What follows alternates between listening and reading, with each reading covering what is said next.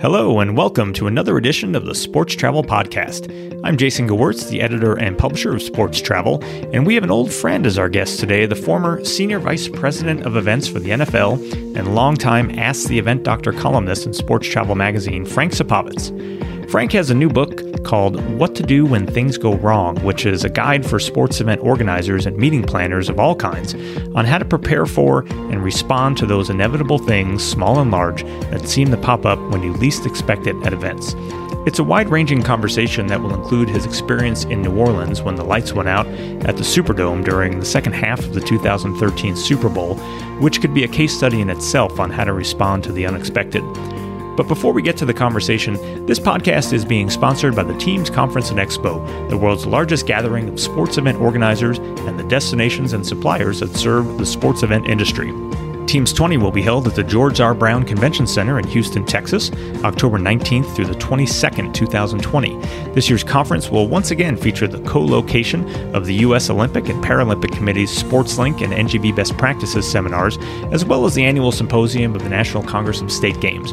For more details on everything we have planned at Teams, please visit teamsconference.com. And now, on to the podcast.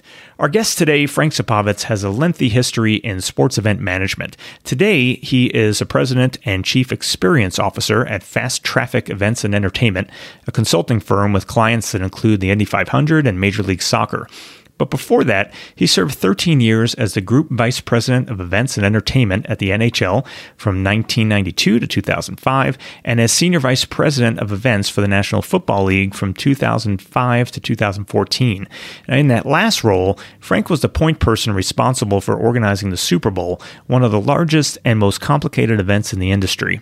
In that capacity, he was at the forefront of growing the league's events, which included not just the big game, but also events such as the NFL Draft and the the NFL Combine. Of course, even at the NFL, things don't always go as planned, and that has led him to his latest book, which serves as a primer of sorts for how to prepare for the unexpected and how to respond when inevitable things go wrong. In this conversation, we'll explore some of his advice on how to address those issues, some stories from his past stops in sports, and a bit about what happened that fateful day when the lights went out at the Superdome. We hope you enjoy the conversation. Frank Supovitz, welcome to the Sports Travel Podcast. Yeah, it's great to be here. Thanks so much. Yeah, Frank, it's great to talk to you. Our readers and our listeners should be pretty familiar with you, of course, from your fine work for years and years as our Ask the Event Doctor columnist. Among your many career highlights was uh, was writing the column for us, which was great.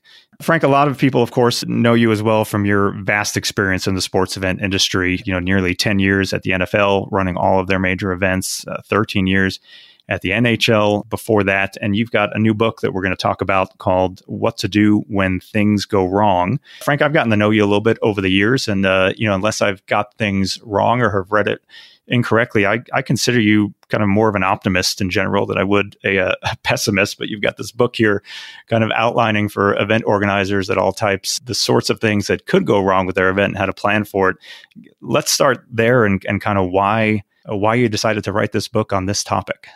Well, you know, Jason, you're absolutely right. I, I am an optimist, and and I'm neither a glass half full nor a glass half empty person when it comes to a glass half filled with water. Because at the end of the day, the glass is actually full all the time. It's just half full with water, and the other half is with air. And you know, consider the the the things that you are optimistic about being the water, and and the stuff that you can't control necessarily that could go wrong for you as the air the side. So you really have to consider both things. You know, all of us in the sports event world and, and, and in the sports management world are really great planners. We know how to get from plan uh, from point A to point B, uh, or from point A to point Z if you're if you've got a really complicated project. But that's not really where things start. You really have to imagine all the things that can get in your way between point A and Z. And and I learned about that quite a lot over the course of my career with both the NFL and the NHL.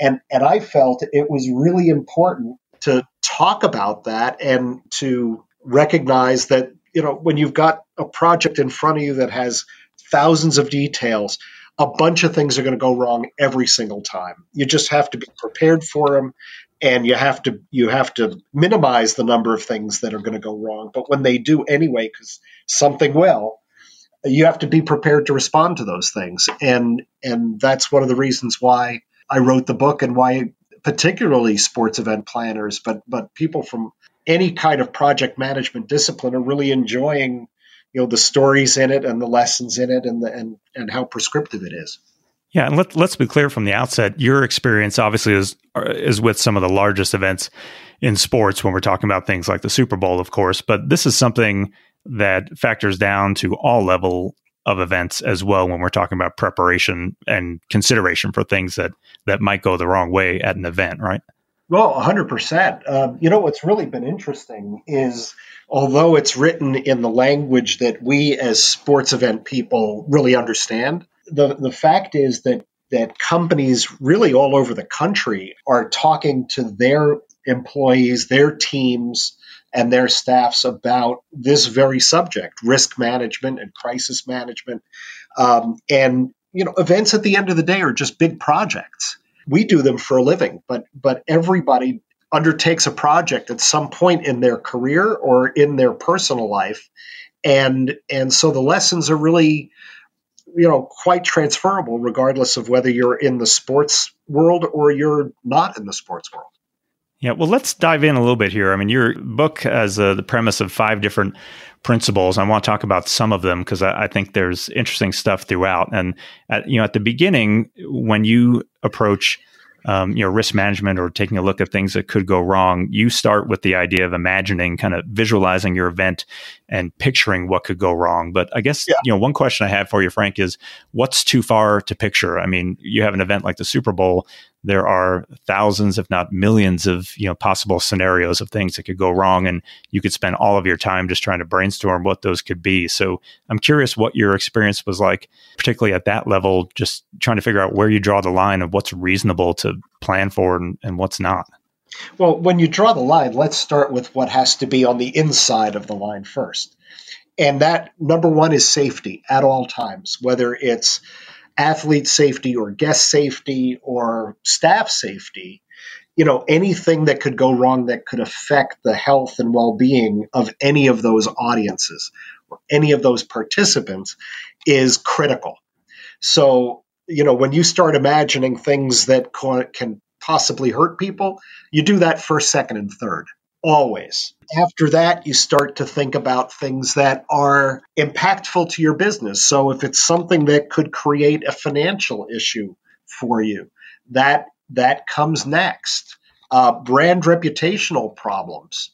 Um, that's a big part of it too, because you know when something goes wrong, they don't care about why it went wrong. They don't care about who made it go wrong.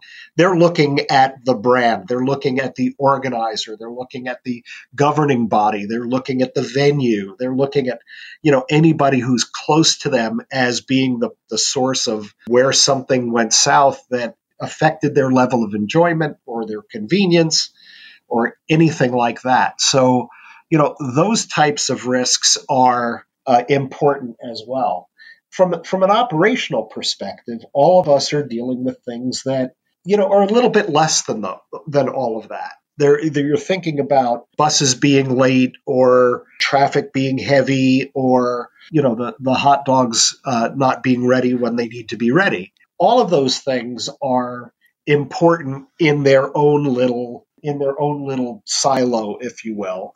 And those kinds of preparations although you can imagine them, really need to be executed and thought about by your teammates who are who are looking after those things. But when is it too when when is all of that imagining too much? It's when the, the issues are not as impactful. They may be a five percent chance, but you know you know what's interesting about a five percent chance of something going wrong? Yeah, what's that? If you have a five percent chance of rain that day and you leave your umbrella home and it rains, because it can 5% of the time. You're going to get 100% wet. right? So That's true. So if when the issue happens, it happened 100%. it didn't happen 5%. So just because the chances are low doesn't mean that it isn't an existential threat to you if uh, and a really important threat to you if it does happen. So, you know, you think about the things that are predictable, you know, weather effects and things of that nature. If you're not planning for that, you're going to get caught, you know, because the outcome is predictable when you don't plan for the predictable. Yeah, I found it so interesting. I mean, you talk about preparation, obviously, you know, quite a bit in the book, and you've talked about in, in the columns that you wrote for us uh, over the years. The uh, the level of detail that you would go into at the NFL. There's a, a, section in the book you talk about. You guys are brainstorming before one of the Super Bowls, and you know what would happen if a jackknife uh, tractor trailer has a spill outside the stadium before the game and what would you do and and you know you realize that the, there wasn't any hazmat plan you know for the local highways next to the stadium something that changed just after that discussion going through those those brainstorming exercises that, that that must have been quite a process at that event just going through you know some of these scenarios and and figuring out how you could change things even you know before anything could take place well and that's that's part of the preparation process but it's also part of the response process to some degree. So the, the five the five steps are imagining, which we talked about, and preparing, which is really, you know, the nuts and bolts planning that we all do so very well. There's executing, which again, most of your listeners will do exceedingly well. Um, and and when something goes wrong, there is the response, how you deal with those things, and then the last is evaluating how you did um, when when all of that is done. What what what we've just discussed in terms of the the, the hazmat planning was was a consequence of a an exercise we did each year called tabletops. They were basically operational rehearsals. All of us will do a rehearsal of the pregame show or the halftime show or you know anything that's presentation oriented but we don't always rehearse operationally and what we did with the tabletops is we hired a, a facilitator who came from outside our you know our core team, but who became familiar with our floor plans, our operations plans, and our logistics and all of that. And he would create disaster scenarios, if you will. Not all of them were real disasters, but you know crises that we would then have to solve as a team in real time. So everyone who's a decision maker on game day would be in a room and we would tackle these problems. One of them happened to be this hazmat thing. And, and you know, what we determined over the course of a number of years, because you know, we did that exercise, you know, nine times in the nine years that, that I managed the Super Bowl directly, was we determined that we actually had a great way of handling problems in general. So mm-hmm. it wasn't that we were that we were prepared for everything, every individual thing. We were prepared for anything, which is very different. It was a much more generalized approach that, that came out of that tabletop exercise. Who's in charge of what and what do they do and when do they do it? And my the reason I'm bringing that up, Jason, is because you know when the lights went out in New Orleans and I was I was part of the you know responding uh, group for that. Yeah, I did want to um, ask you about that. We, we we didn't have a plan for a power failure during any of those tabletop exercises. But when that happened, we went back into the same mode as though it was another exercise, just like we did the week before when we did the tabletop exercise. We would do four or five scenarios a year, and they were all different, but they really sharpened our, our you know collective sensibility in terms of how to approach the response to big problems and how you correct them, and if you can't correct them, how you manage them, uh, or how you manage them because you couldn't correct them. So, um, you know, that goes back to the the question you asked earlier, which is, you know, how much preparation is too much preparation. If you've got a really complicated program really complicated event, my I would be 100% supportive of you doing this operational rehearsal where you practice your operational response as opposed to just rehearsing your in-venue experience, mm-hmm. uh, your your presentation experience. Let's go back for a moment to the Super Bowl. So, uh, 2013, New Orleans Superdome. You know, I'm sure many people remember that situation. All of a sudden, the lights go out. Some people may or may not be familiar with the fact that you, uh, on top of having to deal with that, were in the process of being filmed by a 60 Minutes crew that was doing a feature on everything that you do. So, yeah, just the, my uh, luck. Yeah, you got the, the the it's not enough pressure having the lights go out with the whole world watching the game, but you've got a camera crew documenting everything as it is happening. So, uh, uh, walk us through a little bit. Uh, you know, you talk in the book about uh, how panic can be contagious and you know the need for organizers to as best they can you know remain calm in these situations. When when things are happening there's a situation where panic would have been warranted i think on any level. And uh, we have documentary proof uh, through the 60 minutes crew that uh, things remained relatively calm in your war room there while everything was happening. So uh, maybe talk a little bit frank about how you're able to maintain that uh, control and and what role all your preparations played in allowing you to even remain calm during that situation. So I, I, want to be really clear. I don't think panic is warranted in any situation, and and in fact, you know, there's a big difference between anxiety and panic. And if you don't feel anxiety when you're faced with a situation like that or any other really threat to your you know livelihood and your project, uh, honest to God, you're not human. You're, yeah. you're going to feel anxious. And and the fact is that your body is you know reacts to these things a, a lot quicker than your brain does. So you're you're going to feel that anxiety. You're going to feel that sinking feeling in, in the pit of your stomach. Adrenaline goes coursing through your veins and you can't get it back in your kidneys. You just can't or yeah. your adrenal glands which are above your kidneys. You can't do anything about that but but what you what you can do is if you remain outwardly uh, outwardly calm, if you will, or, or professional and focused on the problem.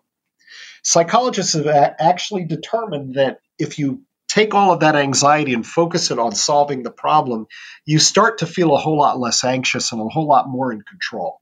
You may not be in control of the situation at large, but you're in control of yourself and the people around you and how they're responding. And if you're the leader, if you're the coach or captain of this team, avoiding the outward signs of panic are really important because one of two things happens if you are if you fall into a, a situation where you're exhibiting signs of panic. One is people stop listening to you mm-hmm. because they figure you're out of control and you're not going to be rational. The second is they may start panicking too and then you're then you're in real trouble. So how did we fall into that that mode of be of calmly and professionally, you know, knocking back the problem as it as it came up? It, it, again, everybody was, I'm sure, as anxious as I was, but we went back to that tabletop exercise, as I mentioned before, and we said, okay, we've drilled for things like this we have simulated a situation where we've had a, a, structural failure in the building. We we have simulated a truck full of hazardous material spilling outside the building and you know the cloud of of ammonia gas heading to the building. Right. We've done things like that. This is another one. Okay, it's now dark in half the building. What's the first thing we have to do? And and because we prepared for this over the course of years, our first reaction was, what do we tell people?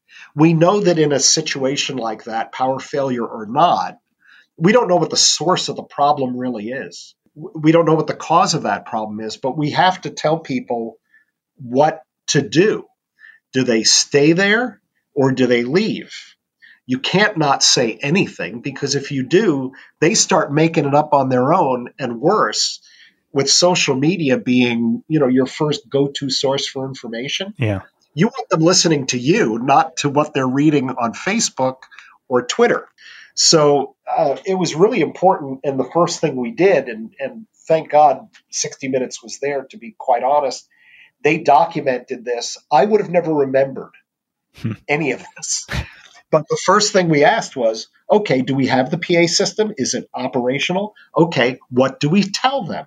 Do we tell them to stay? Do we tell them to leave? Within within you know, if you have an unsafe condition, let's say it was a God forbid a terrorist issue, you, you don't want people to stay. Right. But if it's if it's getting the plug back in the wall, which was essentially what it was, you want you don't want people to leave. You, you know, you can't get them back in the building if at all fast enough to get the game restarted within a reasonable amount of time. You're kind of done for the day. So you want to make sure you're making the right de- decision on what to tell people. And that was the most important thing we could do while security and law enforcement was determining the cause of the issue, uh, along with the, the, the building engineers, which right. they did. And we knew that within four or five minutes uh, that we'd be able to restore the power.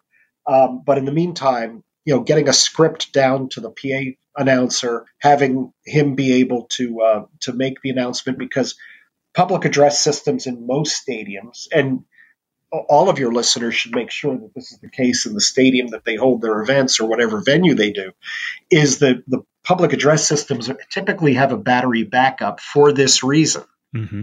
and you've got like 30 minutes worth of opportunity to talk to people before the batteries start to to drain yeah what was your anxiety level once the lights came back on that it uh, that it might happen again before the game was over Oh my god! I, can I tell you, I was more nervous for the rest of the game than I was before because, I, you know, I had asked, uh, "Okay, tell me that this isn't going to happen again," and the answer I got um, uh, from the building, which was the right answer as it turned out, was, "I can't. I can't tell you that it won't happen again."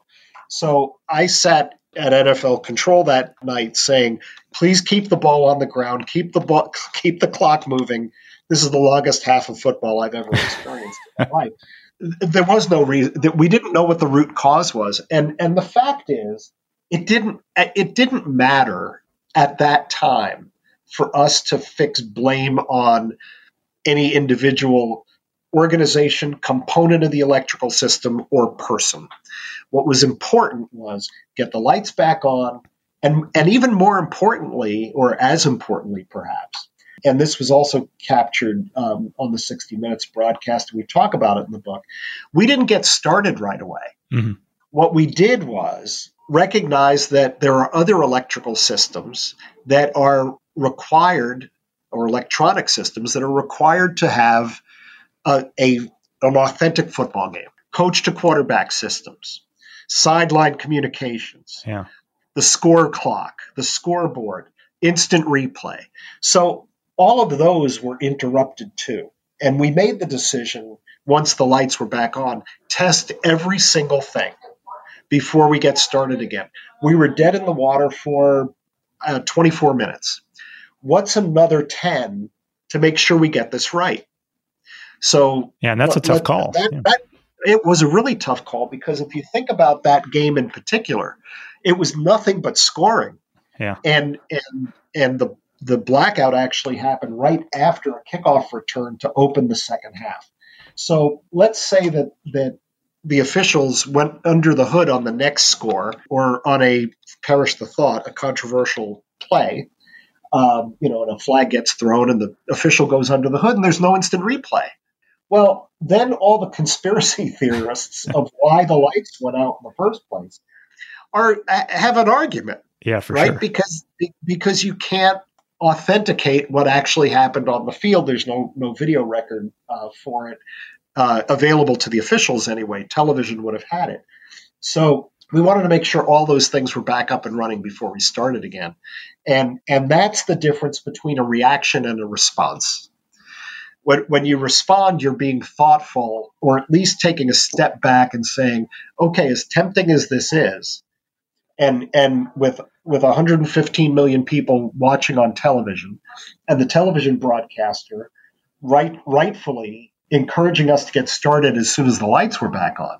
What where, where do you draw the line? When do you how do you take that step back and say, all right, well, what else what else do we make need to make sure happens here before we get started? The the pressure on that moment was enormous. Yeah, for sure. You've you've talked about the the need to communicate internally for people who are actually at the event, but then to factor in the quite literally millions and millions of people watching at home also wondering some of the same things. Yeah, and it turned out that one of the coach to quarterback systems didn't come up with the with the lights. So we had to get that repaired while we were literally going system by system through everything else. Yeah, amazing, Frank. In the in the time we have left, let's talk a little bit about some of your other uh, event experiences. I'm curious. You know, you spent so long with the NFL, and you were involved in all their events, including the NFL Draft. What's your take on what's happened to that event in the last couple years? You know, seeing it move around the country and and seeing some of the numbers of people that have been engaging with that event. It's it's really remarkable. I think it's great. The when the when I first started at the NFL, the draft was held in a in a room, you know, with a couple thousand people, and really it was only a couple thousand people for the first, you know, half of the first round. And they called them draftniks. Mm-hmm. They were they were people who were super avid NFL fans and followed the draft and college football prospects and all of that. And and when it moved to Radio City Music Hall in, in 2006, I was really concerned that we weren't going to fill the place. You know, it was 6,000 seats. Mm-hmm. It was probably 4,000 or so by the time we finished with seat kills for television, uh, television anchor platforms and all of that. And I said, gee, you know, I, I, it's one guy on at a podium uh, on a on a stage that's 70 feet high and a city block wide. Right. And all of these seats, and we better fill them. Well, we were turning people away at the door. And it became pretty obvious pretty quickly that you know the draft was going to grow and and every year it continued to grow we'd get more people on day 2 and more people on day 3 you know and and we were reaching a point where you know there was no place to actually put fans. And with Radio City being in the middle of Manhattan, you know, you couldn't really do an outdoor festival of any kind. We we had actually approached Rockefeller Center at one point to, you know, allow us to to put fans there, and they they had no interest in that. Hmm. That's you know kind of not the business they were in.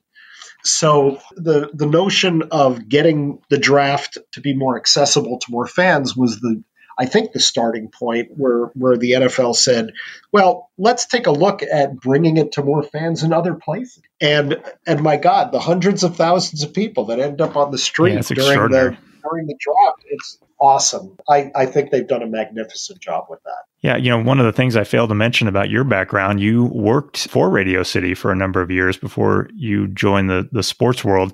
That is a that's an incredible venue. You know, my we took our niece who lives in Colorado, where I live, uh, back to New York this summer, and we did that backstage tour. And if uh, if you're ever looking for like a tourist thing in New York that's actually worth the the money, it was a fascinating look uh, behind the scenes at, at a pretty incredible venue. What was what was your time like there, Frank? Oh, I I loved every second of. it. I felt like I grew up there.